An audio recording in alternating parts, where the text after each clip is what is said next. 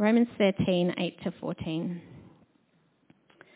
Let no debt remain outstanding except the continuing debt to love one another. For whoever loves others has fulfilled the law. The commandments, you shall not commit adultery, you shall not murder, you shall not steal, you shall not covet, and whatever other commandment there may be, are summed up in this one command. Love your neighbour as yourself. Love does no harm to a neighbour. Therefore love is the fulfilment of the law. And do this, understanding the present time. The hour has already come for you to wake from your slumber, because our salvation is nearer now than when we first believed. The night is nearly over, the day is almost here. So let us put aside the deeds of darkness and put on the armour of light. Let us behave decently as in the daytime, not in carousing and drunkenness, not in sexual immorality and debauchery, not in dissension and jealousy. Rather, clothe yourselves with the Lord Jesus Christ, and do not think about how to gratify the desires of the flesh. Hear the word of the Lord. Thanks be to God. Good evening, everyone. Um, I'm Charlie. I'm the student minister here, and yeah, it's my privilege to be sharing God's word with you. Uh, even as I do that and uh, share what I've learned from this passage, uh, could you please pray with me and, and for me? Um, so let's pray. Father, we thank you, Lord, for your word. Please help me to express your message correctly, clearly, and lovingly. Please transform every area of our thinking, actions, and, my, and beliefs. May your Spirit open the eyes of our hearts. In Jesus' name we pray. Amen. This evening I want to start by talking about uh, improving your credit score. You know that rating that banks and financial institutions use to judge uh, how much you can borrow or how low an interest rate they're going to give you? Well, according to the CanStar website, the, the number one thing you need to do to improve your credit score is to pay your loans and debts on time. Any electricity bills, utility bills, don't leave them outstanding. Pay them on time too. But I think one thing they missed was to add Romans 13:8 at the end of it because I, would say they took that from the Bible. You see, Paul has been talking to us about different obligations. He starts in, in chapter 13 um, talking about obligations in the society. He directs them to pay taxes, uh, be law-abiding citizens, uh, respecting authorities.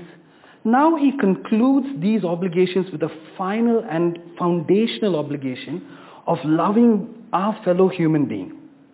He says here in verse 8, let no debt remain outstanding except the continuing debt to love one another. What does this mean? Let no debt remain outstanding. I mean, shouldn't, I mean, can't we borrow or uh, ask the bank for a loan or ask anyone for something? But rather he's, he's trying to say, pay your dues promptly.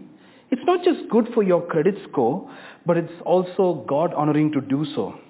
But the bigger and the main point he's trying to make is that our debt is to each other. This is a debt of love, a permanent payment plan of love that we owe each other. And that's not to just uh, people next to you or in the church, but to everyone. Now let's think about this. A permanent payment plan of love. It seems like a rather negative view of love, isn't it? I mean, he says the one debt that you'll keep paying and yet never pay off completely is the debt of love to each other. I mean, we just sang, you know, Jesus paid our debt and here, you know, Paul's talking about yet another debt. I mean, who amongst us wakes up and goes, woohoo, the bank takes my mortgage today or my electricity bill is going to be paid off today. I mean, maybe, maybe that's you. You love to pay your car loans, be top of all your bills. But if I'm being honest, it, it, it causes some anxiety in me each time I need to pay some of my dues. But for Paul, even paying our financial bills is an expression of love. It serves the wider community. It shows love for our society. On a serious but side note, if you are going through financial hardship or anxiety currently, please do stay back and pray with someone. If all this talk about finances is affecting you, please know that the Lord Jesus sustains us. There is care and love available in this family of God. So, how, how are we to show this love? Is this, is this just because I, I know I, I owe something, I, I give it? Is, but rather, Paul is not talking about love in this grudging and obligatory manner. Rather, he's talking about love in an unmeasured, unending manner. You know, uh, Shirley is here, uh, and I uh, call her honey. I mean, uh, even even when I'm exhausted, I can't I can't just say, honey, my love budget for for you today is is, is done. You know, I, I'm done. I mean, there have been times I felt like that. I mean, not not because of Shirley, but you know, but you know, it's it. But here Paul is talking about that not being, I mean, love not being something that's temporary, a once-off, limited one, but rather a love that is perpetual, unending. And that's the first point I think Paul is trying to make. Secondly, we are called to love one another by actively seeking their best interests. In the first century, uh, you know, church, there were, there were masters, slaves, men, women, uh, children, uh, Jews, Gentiles.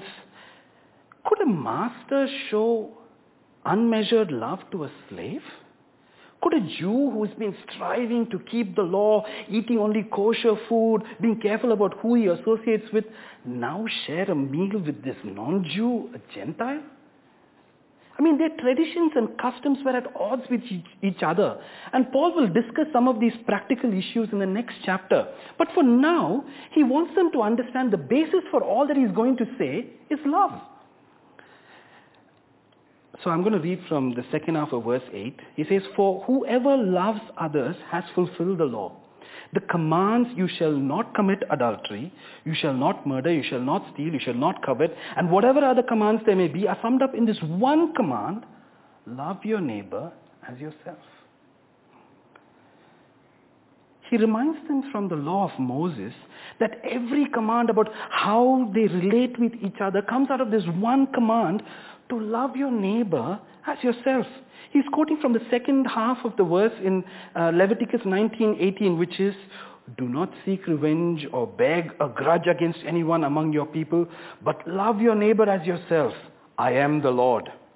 And in Matthew chapter 22, verses 37 to 40, Jesus summarizes the takeaway from all the Old Testament, the law, the prophets, and everything. He says, we are to love the Lord our God with all our heart, soul, strength, and mind. And he, say, and he goes on to say, the second and the greatest command is to love your neighbor as yourself. I mean, for us in the church, I mean, we, have heard this so many times, and maybe like you, these words of love one another just, just washes over you yeah, love one another. You know, it's just just doesn't doesn't doesn't hit you anymore. I mean, uh, recently there was uh, an experience on Father's Day that made me think about this a bit more. My four-year-old had this present prepared for me. I mean, obviously with his uh, uh, childcare teacher's help. Uh, there was this coffee mug uh, inside which I found a heart-shaped cookie. And see, this is the first thing in the morning. We had, haven't had any breakfast and uh, uh, all my kids are around me, and, I, and, and as, I, as I open it, he, he instinctively grabs the cookie, and then his brothers immediately say, hey, hey, Micah, this is for Dada. Give it back. I mean, he, he doesn't want to let go, but uh, he not. I mean, I mean, but he diplomatically responds. He says, uh, "One bite for Dada, one bite for Zebi, one bite for Nano, one bite for Micah, carefully ensuring that each of us just get a tiny little nibble and then pops the rest in his mouth and says, this is for me. I mean, when we love each other, it's not so much a conscious action. We know how to give ourselves what we want. We actively and instinctively seek our own happiness and pleasure. You know, ironically, our love for ourselves is unending and unmeasured But often it is selfish and sinful. We go to extraordinary lengths to satisfy our own desire. I mean, who, who taught him, this four-year-old, to do this? But, but you know, you know we, we sort of seek our own interests. And so Paul is telling us, you need to have a similar kind of love, but one that is directed at the interests of others. And Paul, and Paul goes on in verse 10 to qualify the shape of this love. He says, love does no harm to your to a neighbor. Therefore, love is the fulfillment of the law. See, one that, you know, this is, this is the kind of love that is, uh, that, that does not harm in the name of keeping God's law. That, that, that's what the Jews were doing. And so Paul is reminding them it's, it's not a love that's defined by you or by anyone else, but rather it's a love that's defined by the law of God. A perfect love that the law tries to ensure with all its command, with its don't do this and don't do that. Basically trying to stop people from harming one another. Yet no one could keep it perfectly, and Paul talks about that in Romans chapter 3. This perfect love was finally fulfilled only in the life of Jesus. And that is why Jesus says in John 13:34, "A new command I give you: love one another as I have loved you." Jesus is the demonstration of God's love. Though being fully God, Jesus humbled himself, choosing to become a man. Jesus shows compassion for the vulnerable, the sick, those living a sinful life. A love that chooses to serve rather than to be served. A love that forgives. A love that doesn't gloss over people's sin or brokenness. It lifts them up, empowers. It accepts their past failings and gives them yet another chance. It's a love that seeks after the lost, even the one who does not want to change his or her own ways. A love that does not write these kind of people off. A love that embraces the fallen, restores, blesses the undeserving a love that transforms people, provides strength and courage. And so Paul says in Romans 5:8 that while we were still sinners, Christ died for us. Jesus' love is sacrificial, unrelenting, forgiving. It's the perfect representation of what humans were meant to be but as demonstrated in Jesus' life on earth and ultimately and supremely in his death. So Paul, called, so Paul calls those who trust in Jesus to look beyond the law. I mean, the Jews were focused on keeping each one of those things, but, but Paul calls them to look at the one who fulfilled the law by his perfect love. Therefore, thirdly, our love for one another should display Christ's love a love that is self-sacrificial, that goes beyond our own love for ourselves, actively pursuing the best interests of others in a perpetual, boundless manner as modeled by Jesus. I mean, for those of us who've been here in the church and look at this radical, costly nature of love that we're called to display, and sometimes we shake our heads in disbelief thinking, Great idea, but surely no one can achieve this and I, I can't do it. You're right. We, we can't achieve. Even, even me, this meek looking, uh, you know, always outwardly smiling guy, I'm impossible to love. Ask Shirley, my wife. So how are we to do this when people are so hard to love? Paul says we can do this because Jesus has saved us out of darkness and has brought us into the light.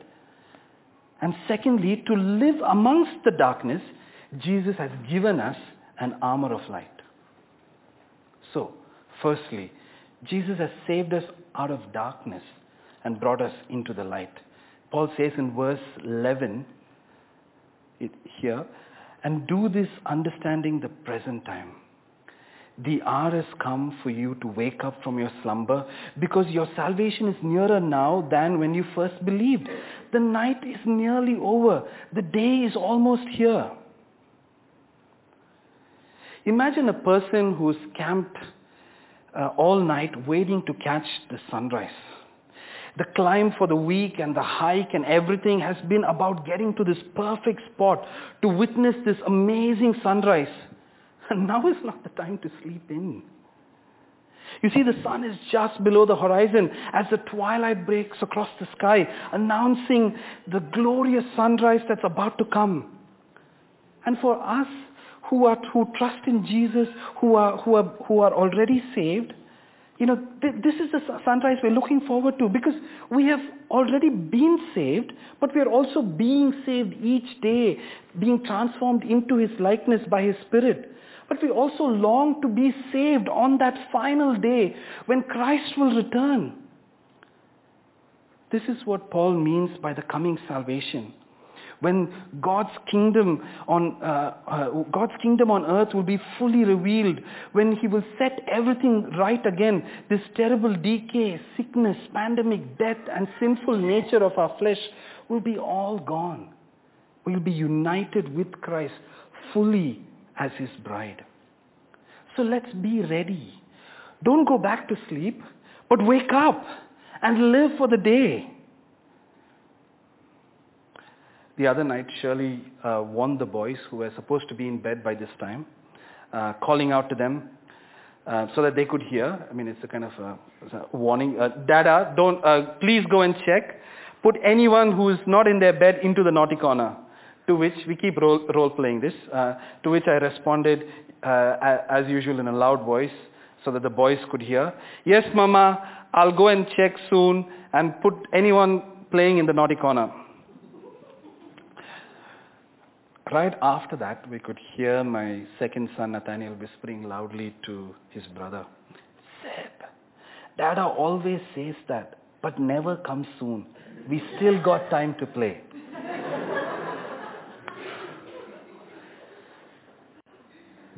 Friends, is our attitude to Paul's instructions like this? Now is not the time to go back to sleep. The coming day is what the whole journey of life has been about. God has taken us from the realm of darkness, has broken our bondage to the sinful nature. He's given us a new identity as His children and the gift of the Holy Spirit within us to empower us to walk as His children of the day, not of the night. I came over to Australia 10 years back after having married Shirley. And at this stage, Shirley and her family had been here for many years, and they were good law-abiding citizens. Her dad had a perfect driving record, not even a single parking ticket. But I had come from a, a, city like Bangalore where the traffic rules are constantly bent and not policed like it, it is here. So for example, when the traffic piles up, you just get on the footpath with your little Vespa scooter and you ride around all the cars and you just, just make your way through. So um, imagine my father-in-law shocked that after I borrowed his car, I think almost for the first time in the first month I was here, they received their first ever traffic infringement notice along with three demerit points. I had blindly followed the car ahead of me turning into Royal Parade even after the signal had just turned red. I mean, this was common in Bangalore, but not okay here. Being a new father-in-law, he had to tell me kindly to pay more attention to the traffic rules. I quickly learned my lesson back then. I couldn't live by my way of life that I had back in Bangalore. I must live by my new status as a resident of Australia. Friends, what are your past sins that God has freed you and yet you have slipped back?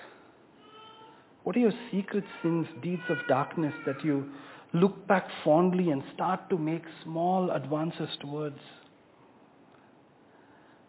Paul goes on to name some of these deeds of darkness. In, in verse 13 he says, not in carousing and drunkenness, not in sexual immorality and debauchery, not in dissension and jealousy. What are your self-indulgent deeds of darkness? Has anger and bitterness taken over? As you've tried to serve at work or as part of church? Do you find loving people is hard and your thoughts keep going back to that person at work or someone who has hurt you and uh, who keeps getting the credit for the things you've done? Are you filling up with jealousy and wanting to exact vengeance? Paul's answer is we need to bring this into the light of Christ's love. Expose the sins that we have let grow under the cover of darkness. Paul says in verse 12, the night is nearly over, the day is almost here. So let us put, put aside the deeds of darkness and put on the armor of light. We need to deal with our sinful addictions with courage and deliberate action.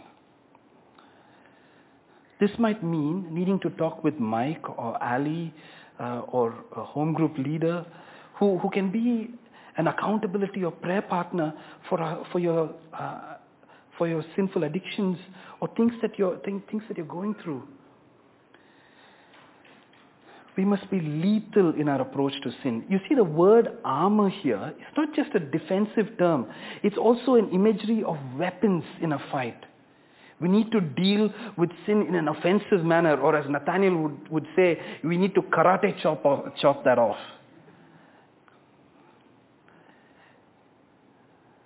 Friends, we know that we live in a world that does not always see God's kingdom as having come or breaking into our world. Often people choose to willfully ignore the reality of God's kingdom around them. But we are in the overlap of the ages, called by God to be His light amongst the darkness, to proclaim His imminent coming, loving people in, in view of Christ's return with a sense of urgency, but a certain hope, knowing that Jesus will draw them to Him as we reflect His light and love. But as we live in this present time, amongst those in the darkness, Paul says, secondly, we, Jesus has given us an armor of light.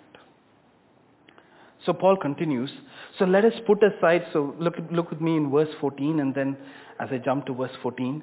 So let us set off the deeds of darkness, and he's talked about um, all of these sins later.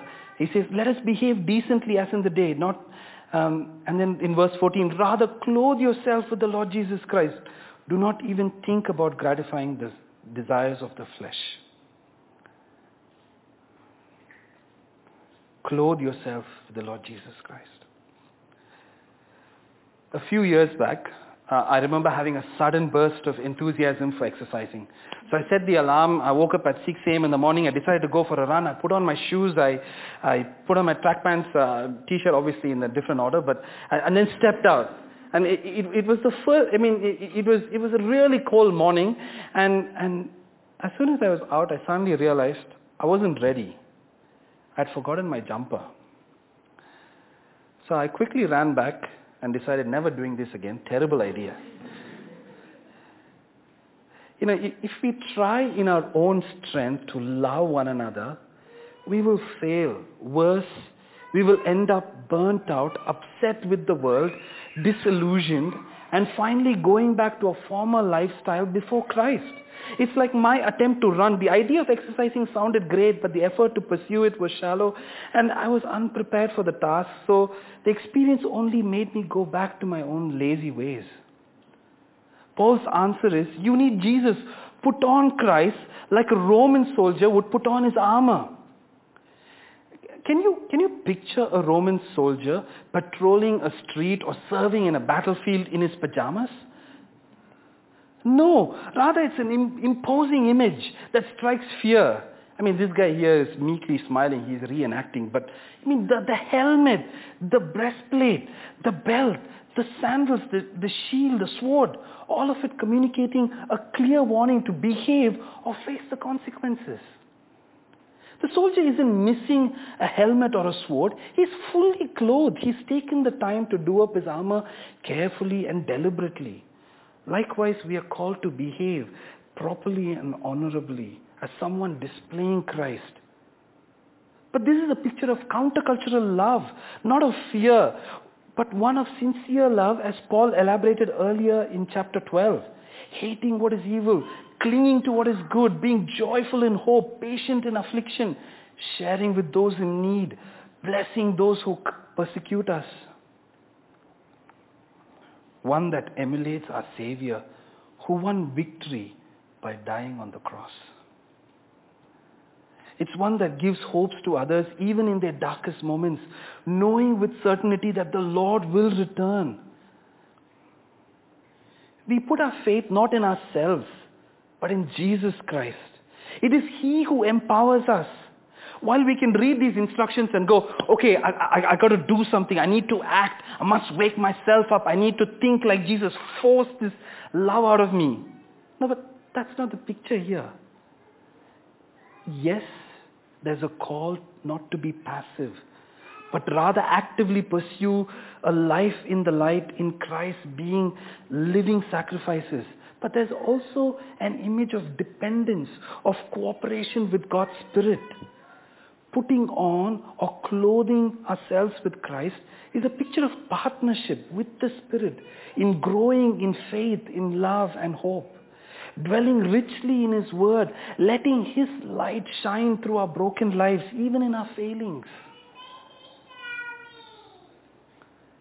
You see, in, earlier in Romans 5.5, 5, Paul has, Paul has, uh, Paul has already written this. Uh, read with me in verse uh, uh, Romans 5 5. And, and hope does not put us to shame because God's love has been poured out into our hearts through the Holy Spirit who has been given to us.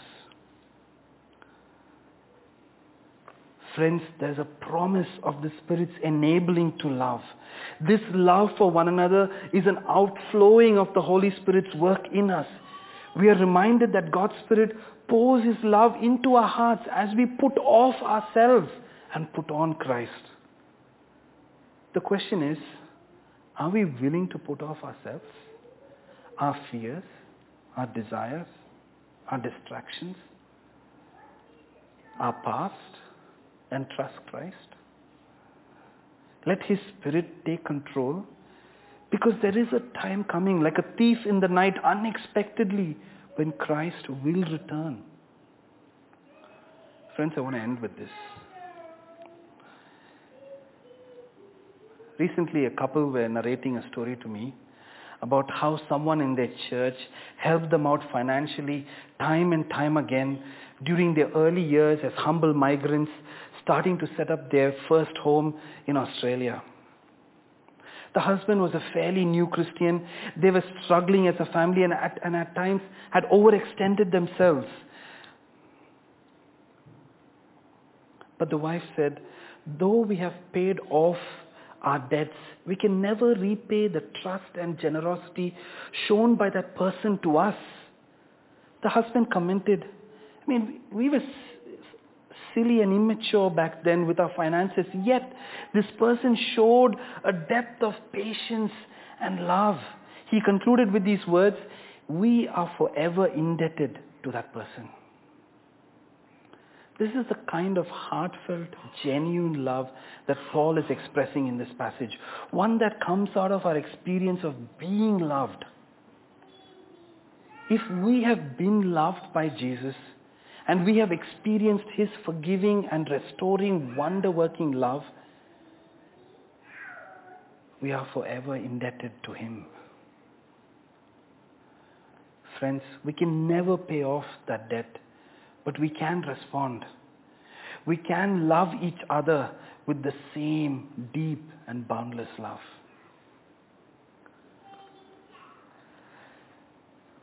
Father, we thank you, Lord, this promise of your help and your spirit to enable us to love.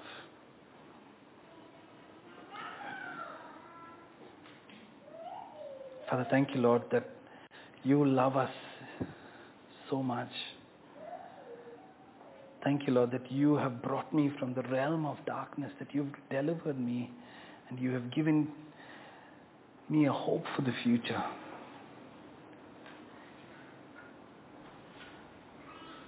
Father, may your love spur me to love one another.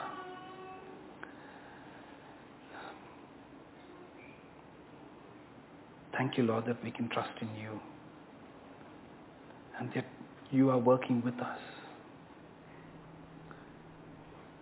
Jesus, help me deal with my sin.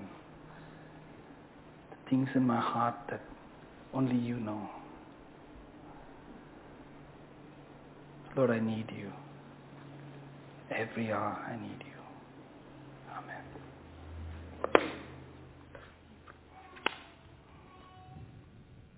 The end of Charlie's prayer